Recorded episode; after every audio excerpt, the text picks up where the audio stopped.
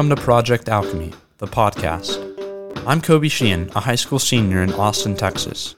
I believe a meaningful life is something that we all seek to find. To discover what this looks like, I've interviewed inspiring adults in my community, asking them to tell their story of what happened in between, meaning their transition from adolescence to adulthood. Each will reflect on the lessons they've learned, both from triumphs and failures, and ultimately attempt to share what they believe is a life well lived.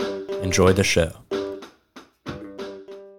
Today's guest is Marty McGuire, the fiddle player for the Dixie Chicks, who are the top-selling all-female bands in America.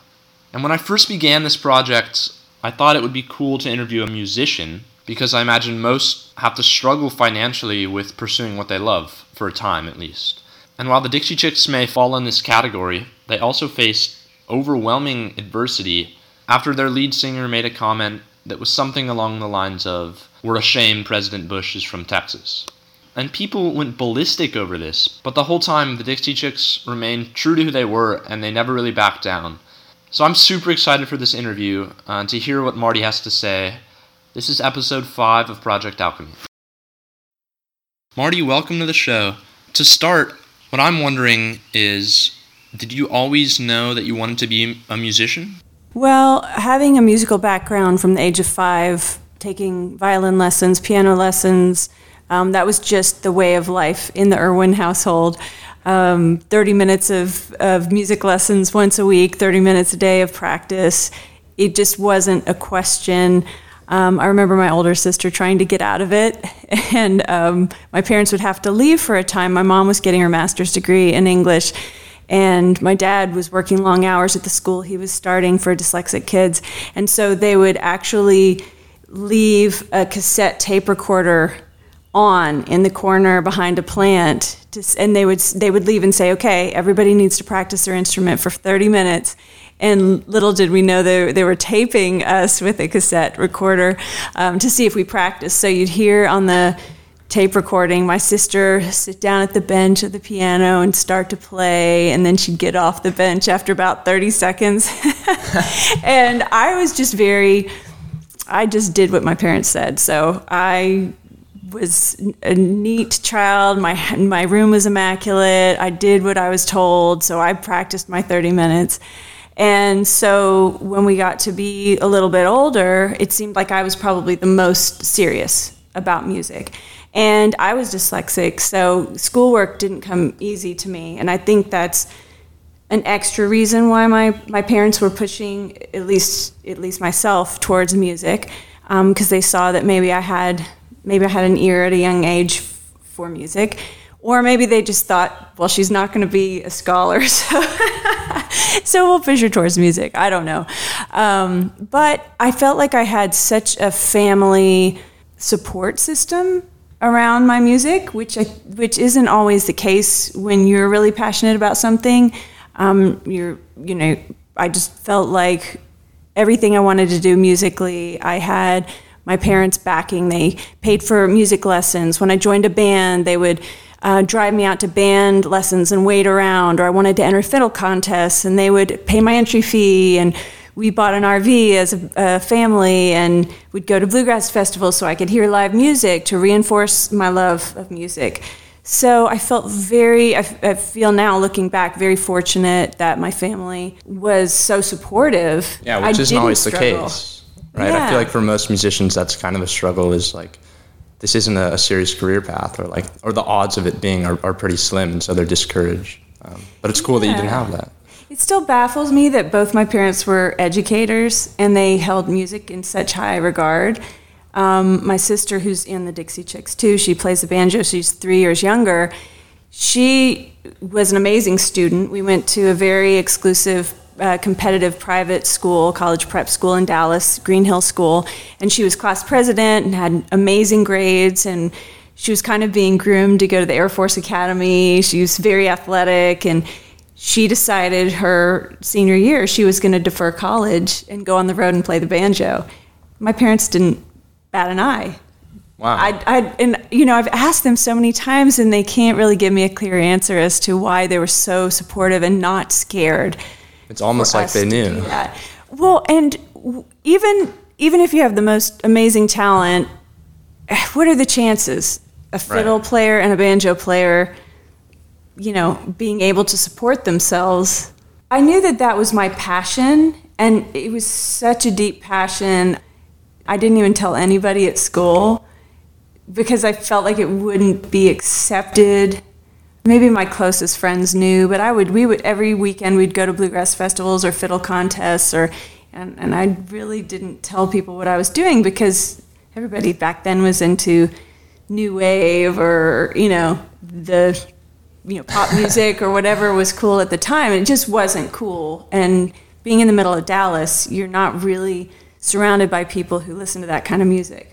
Wow, okay. Maybe a handful. So I kept it a secret for a long time, but I it was always a deep-rooted passion. Wow. For sure. But I think people found out eventually. yeah. Um, so so coming out of high school or, or college, uh, or high school for Emily, um, what did life look like for you guys at, at around, you know, age twenty, um, and pretty unsure time, I would imagine? Yeah, um, I tried to go the cal- college route. I went to community college some, and I went to um, S M U for three semesters. So we were already playing in bars on the side. I got a scholarship to S M U, and we were playing bars every night. I was coming in really late, late to my classes, in fear of losing my scholarship. You know, all that was very nerve-wracking because I think more, even more so than my parents, I felt like I needed something to fall back on. I didn't want to end up just being a violin teacher or a fiddle teacher or something. I, I needed, I felt like I needed something, but right. it was a struggle just to stay in school because I was trying to do both. Yeah, and so did you ever think about about stopping? Was that ever considered? Yeah, but then we started playing, I think. The turning point was we started playing on the street corner busking, and people were throwing cash in our cases. And I was already paying for my own college. I I, I got a um, student loan. So I just saw this, wow, I can play a fiddle tune. Somebody's going to throw, you know, twenty bucks yeah, in the win-win. Case. You know? Yeah. And I think it's the people I hooked up with, the other two original singers of the band, Laura Lynch and Robin Macy.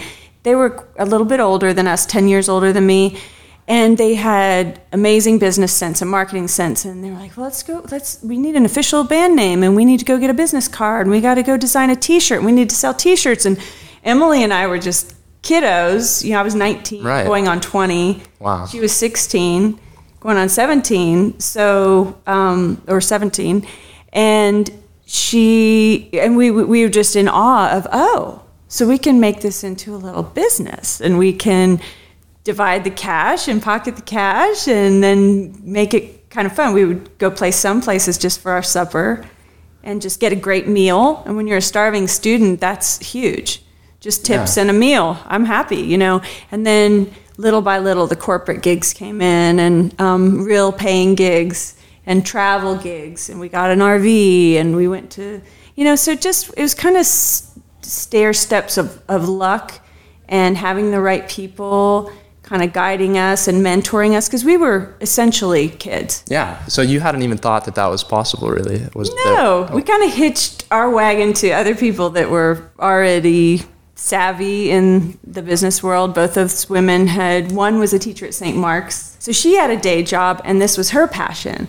So, you know, just at that age, I think nineteen, twenty, you're just watching and learning and going, oh, okay. And it's really who you meet and who inspires you. Yeah. And so so originally there were four of you. Um, and so you started doing official gigs, right? And and um, actually getting a salary. Um, but didn't, did uh, did the pressure ever start to come on? Uh I know it sounds like you and your sister had a pretty good mentality of, you know, this is what I love, and so I, I kind of have to do it. Um, but did the other two feel that way? I think they felt maybe a little more pressure, and it, it definitely was not a salary. It was, you know, whatever we had, we just divided by four. So it really was hit or miss, month to month. I don't. I, I think I was pretty fearless back then.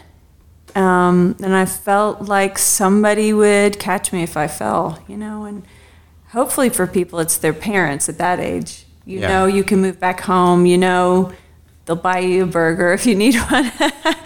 Um, but financially, we were expected to kind of pay our own way. I bought my own I, my own cars from the first car I ever had. I, I was expected of me to survive, and I don't remember being that nervous about it. Wow, that's pretty cool. um, and, and was that kind of the case for everyone? I'm sure there were there were periods where there's frustration, right? Mm-hmm. Yeah, I think the biggest frustration was just at that time in music, at the, in the at the jobs we were playing. Sometimes we were disrespected. We were treated like, you know, stupid women, and there was a lot of sexism. I can think of a lot of situations where I would go home crying because I would think, this is humiliating. I remember one time wow. we we would try to dress up in kitschy cowgirl outfits and um, make it kind of cutesy, you know. And we were walking to a private show we were going to do for a bunch of people, and I, we overheard some guys that were not that much older than me saying, oh, it's the Dallas Cowboy cheerleaders, and I bet they can't play, and I bet they can't sing. And I remember it really upset me to the fact where I, I we went in, and it was from a, for a very small group of twenty to twenty-five people, and I remember just being in this zone where I wanted to play my ass off and just prove them wrong. And, you know, so sometimes the adversity lights a fire in your belly to just be better. Right, right. At what point did the shift kind of occur um, that this started getting momentum? And, and eventually you became three, right? And, and you replaced the lead singer with Natalie. Um, and, and did you kind of know at that point that this was it was going to go big? It was a kind of a long transition. One singer wanted to remain very pure to bluegrass music, and so we asked her to leave because we were starting to go in a more commercial direction. I think that was the push uh, with the three of us, Laura, myself, and Emily, is we really wanted to see this, you know, grow like any business. Once we started moving into having drums and electric instruments, more opportunities were coming. We were making good money playing corporate shows. Um, we didn't have a problem booking gigs. It just opened up our world a lot. And then we realized we needed a stronger lead singer. So unfortunately, we felt like we had to move um, Laura out. I actually told my sister I was going to quit the band because she and I were having some personal conflicts, and I wasn't happy, and I thought, you know what, I think I'm just going to go back to college and pick up my music degree. I'm just not happy personally. And my sister said, I'm not in the band if you're not in the band. So, and we had already heard Natalie's voice on a Berklee School of Music audition tape. So, did you know why? What, what the cause of, of your unhappiness was? Or I was really having a struggle with the personality of the other singer. So I personally needed to move on, and I think, and I think I knew in my heart of hearts that Emily, my sister, would come with me, that we would go do something together. In your path to get where you are, at what point was life the most unsure for you? Or maybe you had the most doubts or felt lost? I do remember times when money was very tight. I had already moved out, living on my own. My mom was remarried, and they didn't want us to have the keys to the house that we used to have, you know, because they were newly in love and newly married. And so that was the first time I felt like, wow, I probably can't go home. And my mom would do every holiday, and our family was a big holiday, but for Easter, we would all get an Easter basket.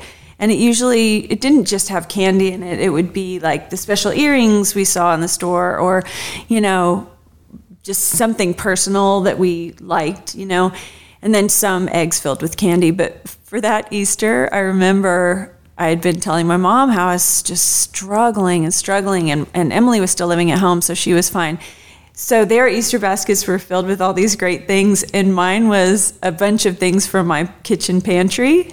Oh no. Like, yeah, I remember there was like condensed milk in there and like random things. It was, my, I felt like my mom, I was really bummed. I felt like my mom went in the pantry and went, hmm, what don't I use a lot of? What do I have two of? Oh, I'll get some black beans and some, you know, whatever, canned tomatoes. And she was trying to be helpful and help me kind of give me something that maybe I needed. But um, it was depressing. I remember thinking, gosh, I I don't want to be on the, the poverty line um, and feel this much pressure. I knew at any point I could just go play the street corner and make right. a little money to pay my rent. But it was, it was a depressing time. I think I think lack of money, funds, enough to live is very real, very scary. Having debt, too. I had a lot of college debt. Even though I only went a couple years, two and a half years to college, I had tons. Um, so just, and, and being kind of a loner, you're out of the house, you don't have a boyfriend, you don't have a husband, you know, there's there's not really anybody there other than your your childhood family, you know, and I knew I could go back to them, but that, that was, that was hard.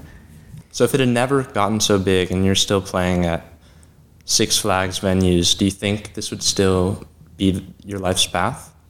I think if I had gotten to a certain age and things weren't happening like I had hoped, with more kind of commercial success, I would have thought, you know what? It it does kind of qualify your success in a way. And I, I hate that that's the way it is, but how long do you keep pounding the pavement before you just not give up, but just go, okay, I need a new direction.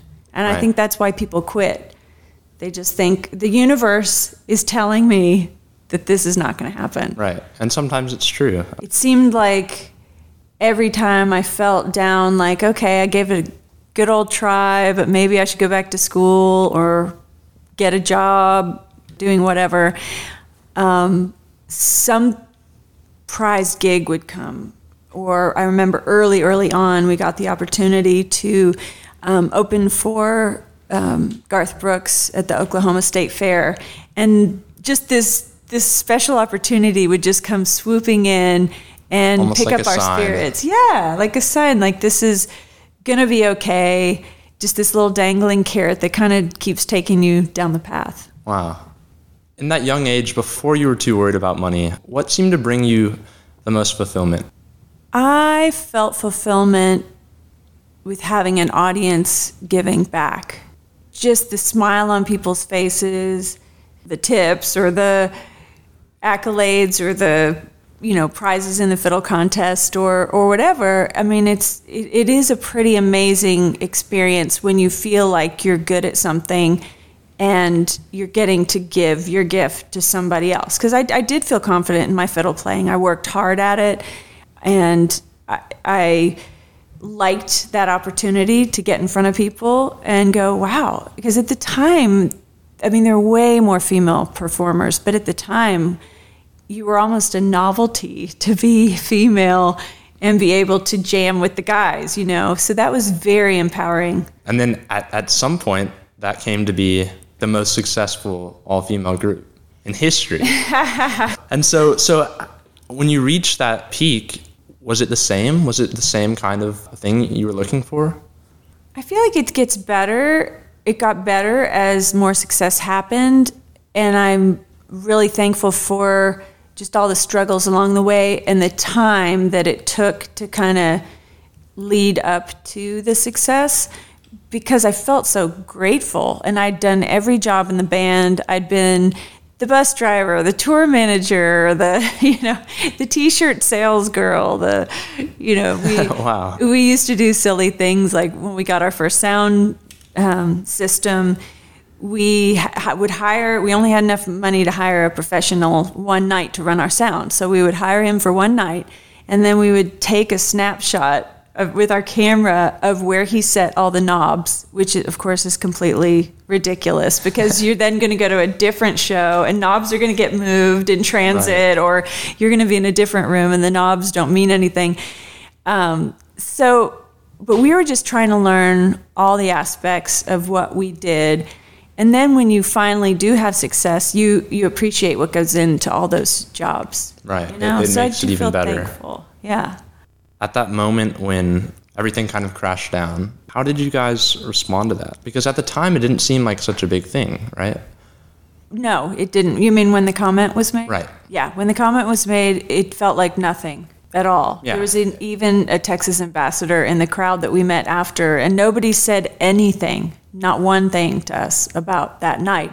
And that was the eve of war. We were watching the tanks rolling in, and we were all... I remember before every show, we would always kind of grab hands and kind of say something positive about the show we're about to do or whatever and kind of encourage everybody. And we just felt quiet. We felt a little sick to our stomachs that we were performing on the eve of the Iraq invasion, yeah. you know? So we got through that, and I think it was a few nights later we... heard that people were pretty up in arms about what was said, and of course it had gone over the wire and and just yeah completely blown out of proportion, and and the things I mean the things that happened, like receiving death threats. How did you guys find the courage to stand up to that? Because I think one thing that really defined that period was you never backed down, and and even going on stage after the threat was made. What did you guys feel? That was really scary. We could have canceled that show. Natalie didn't want to cancel that show. That was a time when we had a stage in the round, and we start the show by coming up in the middle of the stage with people all three sixty, all the way around us, which makes you more vulnerable than if you're just at the end of one arena, right. and you can kind of provide security. That particular show was in Dallas, and the Texas Rangers had come in, and there were bomb sniff- sniffing dogs everywhere, and you really felt they, they didn't want us to pull in on a bus. They wanted to fly us in, get off the plane basically, over to the show, back on, back, fly out right away. So all these precautions were being taken, and I remember Natalie just making lots of jokes about it. I think that was her way to kind of relieve the stress. I was just on the verge of tears the whole time and just thinking every song we did that night, oh, it's going to be this one because Earl has to die, so we have to die. Or, you know, oh, it's going to be the last song of the night, or it's going to be this song, because, you know, your just mind is going crazy. And the whole time I'm thinking, don't stand anywhere near Natalie, because it was directed at her right. specifically. I think about artists these days that are one person, one female out there with a bunch of roadies and band guys, and they're they're just this island, and we have always felt the strength in our numbers, whether it was four of us or three of us. So that is, it kind of creates like an insulation around you when bad things happen. And if you've got other people then, like a manager, we had a great manager at the time and a great road manager, and these people that you know really love you. They're not just there to make money off of you. And you just kind of all band together and make decisions. Is this, is this right or is this wrong? And then you, of course, rely on your upbringing. I knew, you know, people stomping on our C Ds and calling us traitors and showing up and protesting our shows. I knew that was innately wrong. I, I knew that it was okay what she said, so I had no conflict about supporting her, because and it was a little bit empowering, like, oh, I'm willing to lose my career for what's right. Wow, that's that feels pretty good. When you find, if you ever find yourself in that moment, it's it's very strengthening and empowering. Yeah. So if you could go back and erase that from ever happening, do you think you would? No. Absolutely not. We had life pretty easy, and I feel like now we have more to say, and I think our audience identifies with us being honest. And I like artists that sing about honest things, whether it's divorce or lost love or anything. Yeah, you know? Failures. Failure, right. Any kind of failure. So, yeah. So on that note, are there any failures that you look back at and kind of wish they never happened? I wish I hadn't gotten divorced. You know, that that's a failure I live with day to day. That's that's super hard, just because when you have three children with somebody, it's it's hard to think you failed at something like that. Just for my own part, that that's probably the biggest failure I feel in my life. Career-wise, I, I don't really think about it. We never counted albums sold or thought, oh, we have to have this many awards or I don't know, maybe we're just not overachievers in that way, but per- in my personal life, I definitely feel like an overachiever. I don't I don't want to mess up being a mom or right. a wife. And it's hard you know? when, when other people are, are counting on you, right? And it's mm-hmm. not just yourself. Um, yeah. But ultimately, um, do you think that was the right decision? Yes, I do. But, you know, you one of the things I had thought of when you were talking about hardships or failures with your career is I do feel like the more successful I got, I did pay a personal price. So you sometimes give up something important to be successful, and you have to be mindful of what you're giving up. So I remember hearing, well, you're, you know, you're married to your career. And that was hurtful because I thought, I, I kind of am, you know, because once you have that taste of success and you just, you're on a roll, you become one-track minded, and and a lot of times your relationships suffer. Yeah, and, and as, I mean, as you get older and, and more successful, um, even, I mean, think this is the case for all of us, it, it feels like there's only more on our plate and more responsibilities. Um, and so how do you go about managing that time or doing it now and, and really finding what gives you meaning? My children give me my life the most meaning for sure. And it was a struggle to have them. I went through in vitro to have them, and they're just everything in my life. I would give up my career in a second, anything in a second. And I resist a lot of the distractions that I think young people are, you know, prone to having as big distractions in their life and keep them from being present. So because I didn't grow up with social media, I see what a distraction it is, and that it, it might have some good attributes, but it's it's not for me. I I probably need to self-promote more or promote the band more or, you know, whatever, but I don't do any of that on purpose. I just, I've seen the negativity. I don't want to invite negativity into my world if I don't have to. There's only so many hours in the day. So I think it's about figuring out what you want to do with your twenty-four hours. What advice would you give to someone in an unstable or unsure part of their life? Well, I, th- I think if you're doing something from your gut and from your heart, or to serve others, or if if the reasons you're doing it are pure, it could even just be pure passion, and you wake up and you live it and breathe it and think it and have to do it and feel that drive, uh, I say barrel on through as long as you can without, if you're not hurting anybody else, you know. If it's purely money motivated, I think that innately has issues that come along with it. I think there has to be some other driver, but I, I I would have been willing to live in a trailer and play music for certain certain years of my life, probably not after thirty. But uh, if you're willing to make the sacrifices, who knows? Who's to say that tomorrow you're not going to get that one opportunity that just lights everything on fire? Right. You see those you see those documentaries all the time. Yeah. About people that, you know, had a business out of their garage or their spare room or whatever. So I don't know, I don't know. You have to figure out your tipping point. What what is is going too far and what you won't let happen to your life.